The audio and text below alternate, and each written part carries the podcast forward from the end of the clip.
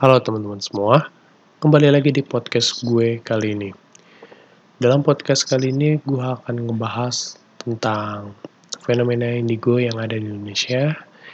Apa apa sih itu indigo dan kenapa di Indonesia ini banyak banget indigo? Gue akan jawab semua pertanyaan-pertanyaan itu di podcast gue kali ini.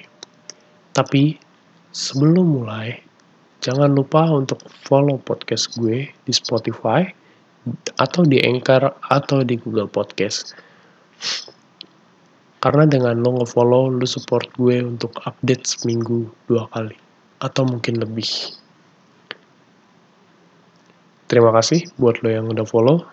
Terima kasih atas support dan dukungan lo. Kita akan mulai dalam 3, 2, 1. You are. Oke, yang pertama.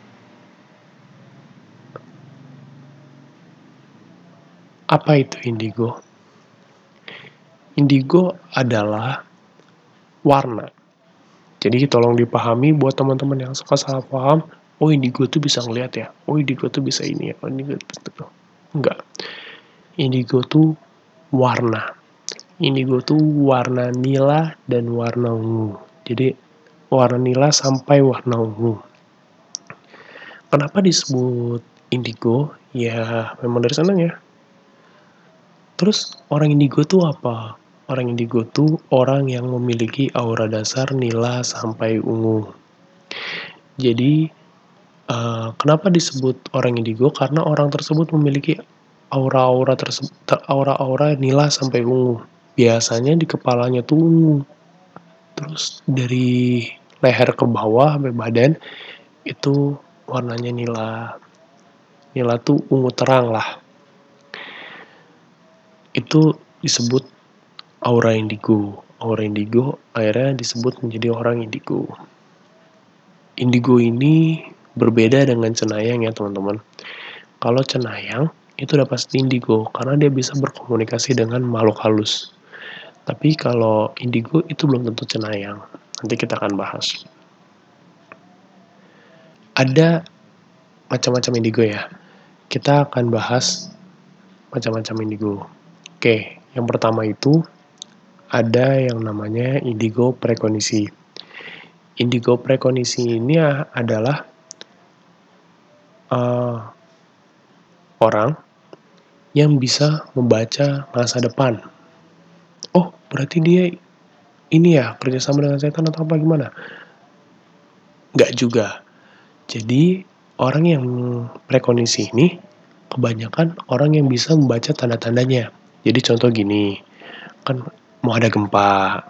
Kalau mau ada gempa itu kan tanda-tandanya ikan bawah laut, ikan dasar laut itu kan naik ke atas, muncul ke permukaan. Nah, itu biasanya mau ada gempa. Atau hewan-hewan bawah tanah itu keluar.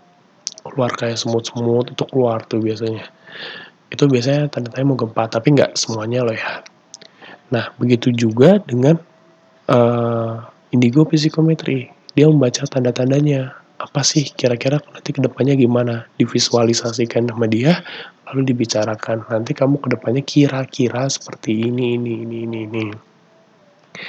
Adalah orang yang uh, bisa membaca masa depan. Ya. Orang yang jago gitu bisa ada. Ada juga. Nah yang kedua ini itu indigo retrokondisi ini kebalikan dari indigo prekondisi, yaitu indigo retrokondisi ini bisa membaca masa lalu. Dia bisa mundur ke belakang itu dari satu, satu hari sampai ribuan tahun. Tergantung tingkatannya. Kalau misalnya kayak ini yang masih baru-baru atau yang masih belajar itu biasanya 3-5 tahun. 3 sampai 5 tahun ke belakang itu masih bisa.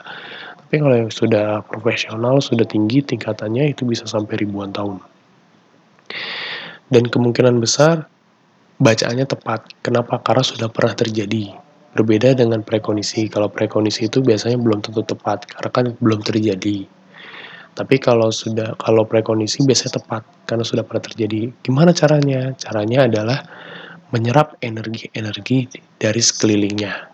Contoh, eh, misalnya dia ada di suatu tempat, suatu tempat yang bersejarah lah.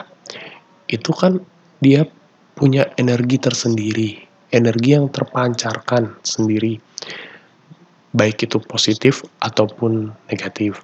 Nah, energi itu diserap, diserap, divisualisasikan.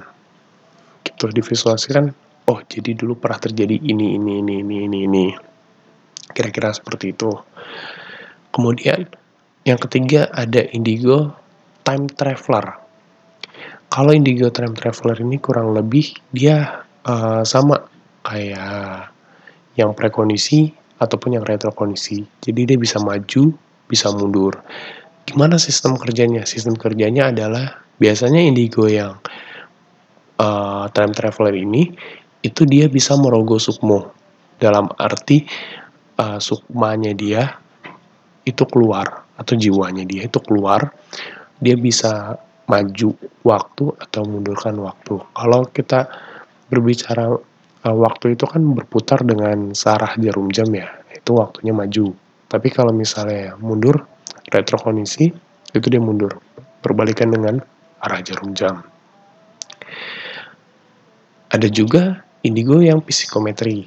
Nah, indigo psikometri ini uh, dia membaca energi sekitarnya, tapi tapi lebih akurat karena uh, real time, energinya tuh real time bisa membaca energi yang ada pada saat itu gitu.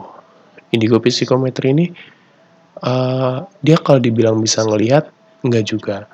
Tapi dia bisa merasakan energinya dan bisa memvisualisasikan wujudnya.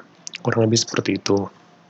Kemudian ada lagi uh, indigo mediumship di mana dia ini bisa menjadi perantara. Jadi contohnya ada yang mau berkomunikasi dengan kita tapi dia nggak kepengen uh, dia nggak kepengen secara batin tapi dia pengen diperantarain. Nah indigo indigo mediumship ini bisa bisa memperantarakan.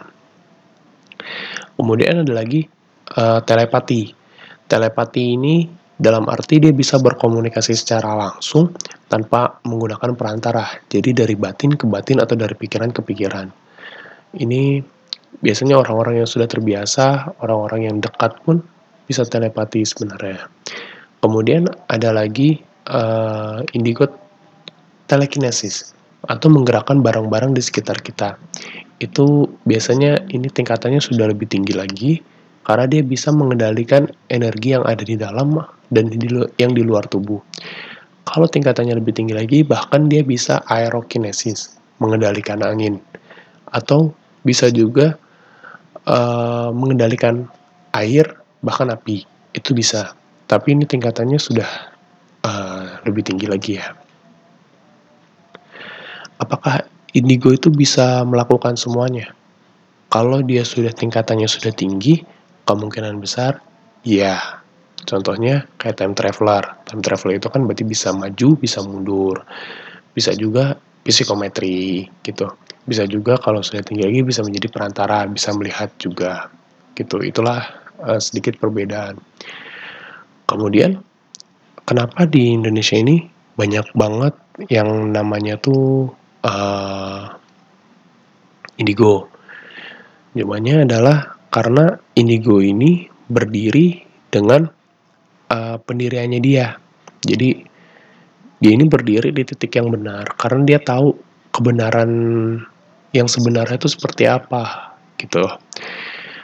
Di Indonesia ini kan banyak masalah ya, tidak bermaksud untuk menyindir salah satu pihak atau bagaimana, tapi uh, mengatakan fakta ya. Nah di Indonesia ini kan banyak permasalahan lah. Nah indigo ini kebanyakan adalah orang-orang yang sangat kritis. Jadi orang-orang yang bisa berkomunikasi juga termasuk itu dia bisa mengatakan, oh hal yang sebenarnya terjadi itu seperti ini loh.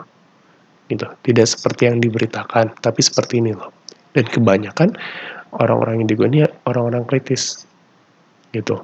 Karena indigo ini punya kepintaran lebih lah gitu dibanding yang lain. Punya keistimewaan lebih. Indigo belum tentu cenayang, tapi cenayang pasti indigo karena cenayang bisa berkomunikasi dengan makhluk halus sedangkan indigo belum tentu gitu ya seperti psikometri psikometri kan belum tentu bisa berkomunikasi gitu Nah, kenapa banyak banget? Karena Indonesia ini kan sedang menuju 100 tahun Indonesia merdeka ya. Itu sedang diwariskan. Diwariskan kepada generasi-generasi kita yang sekarang gitu. Makanya banyak banget uh, orang-orang uh, yang indigo, orang-orang yang golden child, crystal child, uh, rainbow child itu banyak banget karena kenapa? Karena dipilih sama leluhur-leluhurnya. Bisa jadi dipilih dari leluhur-leluhurnya. Karena kan leluhur kita ini leluhur yang kuat ya.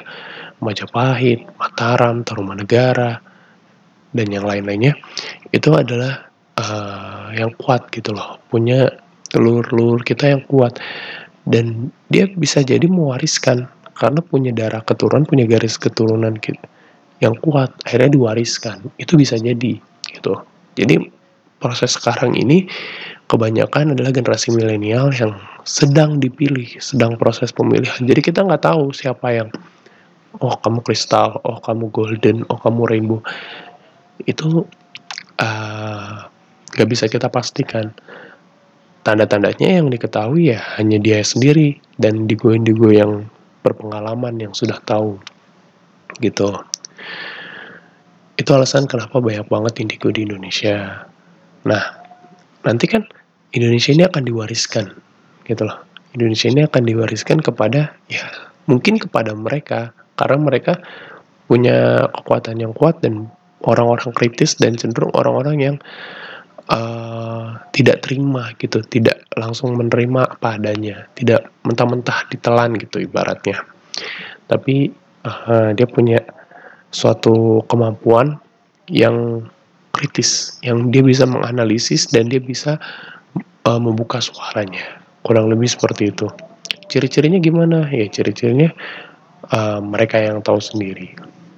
Kemudian gimana caranya uh, kita membedain antara indigo asli dengan indigo yang palsu? Indigo yang asli dengan indigo yang palsu itu emang agak sulit. Uh, untuk membedakannya karena kan indigo yang palsu pun bisa bercerita dong gitu bahkan uh, cenderung halusinasi oh ya tadi semalam lihat ini lihat itu itu padahal belum tentu cara bedainya sih sebenarnya gampang ya tanya aja apa yang kira-kira dia nggak tahu gitu kemungkinan nanti dia akan a a a, a. nah kurang lebih kayak gitu kalau dia indigo yang beneran biasanya dia tahu salah satu ciri indigo juga adalah dia punya wawasan yang sangat luas, punya pikiran yang sangat luas, wawasan yang sangat luas sehingga dia bisa mengetahui semuanya. Gitu. Dan dia bisa berinteraksi dengan sosok-sosok makhluk halus, dia bisa membaca energi yang pernah ada. Kurang lebih seperti itu. Gitu.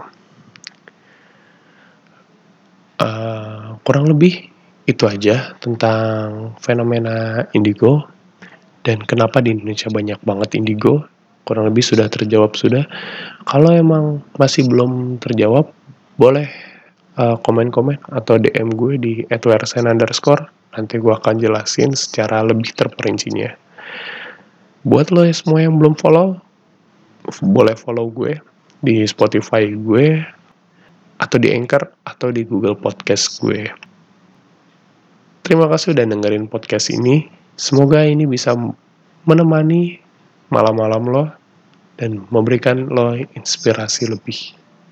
Terima kasih, gue pamit undur diri. Nama gue Nur Hakim Mirasena. You are not alone. Thank you.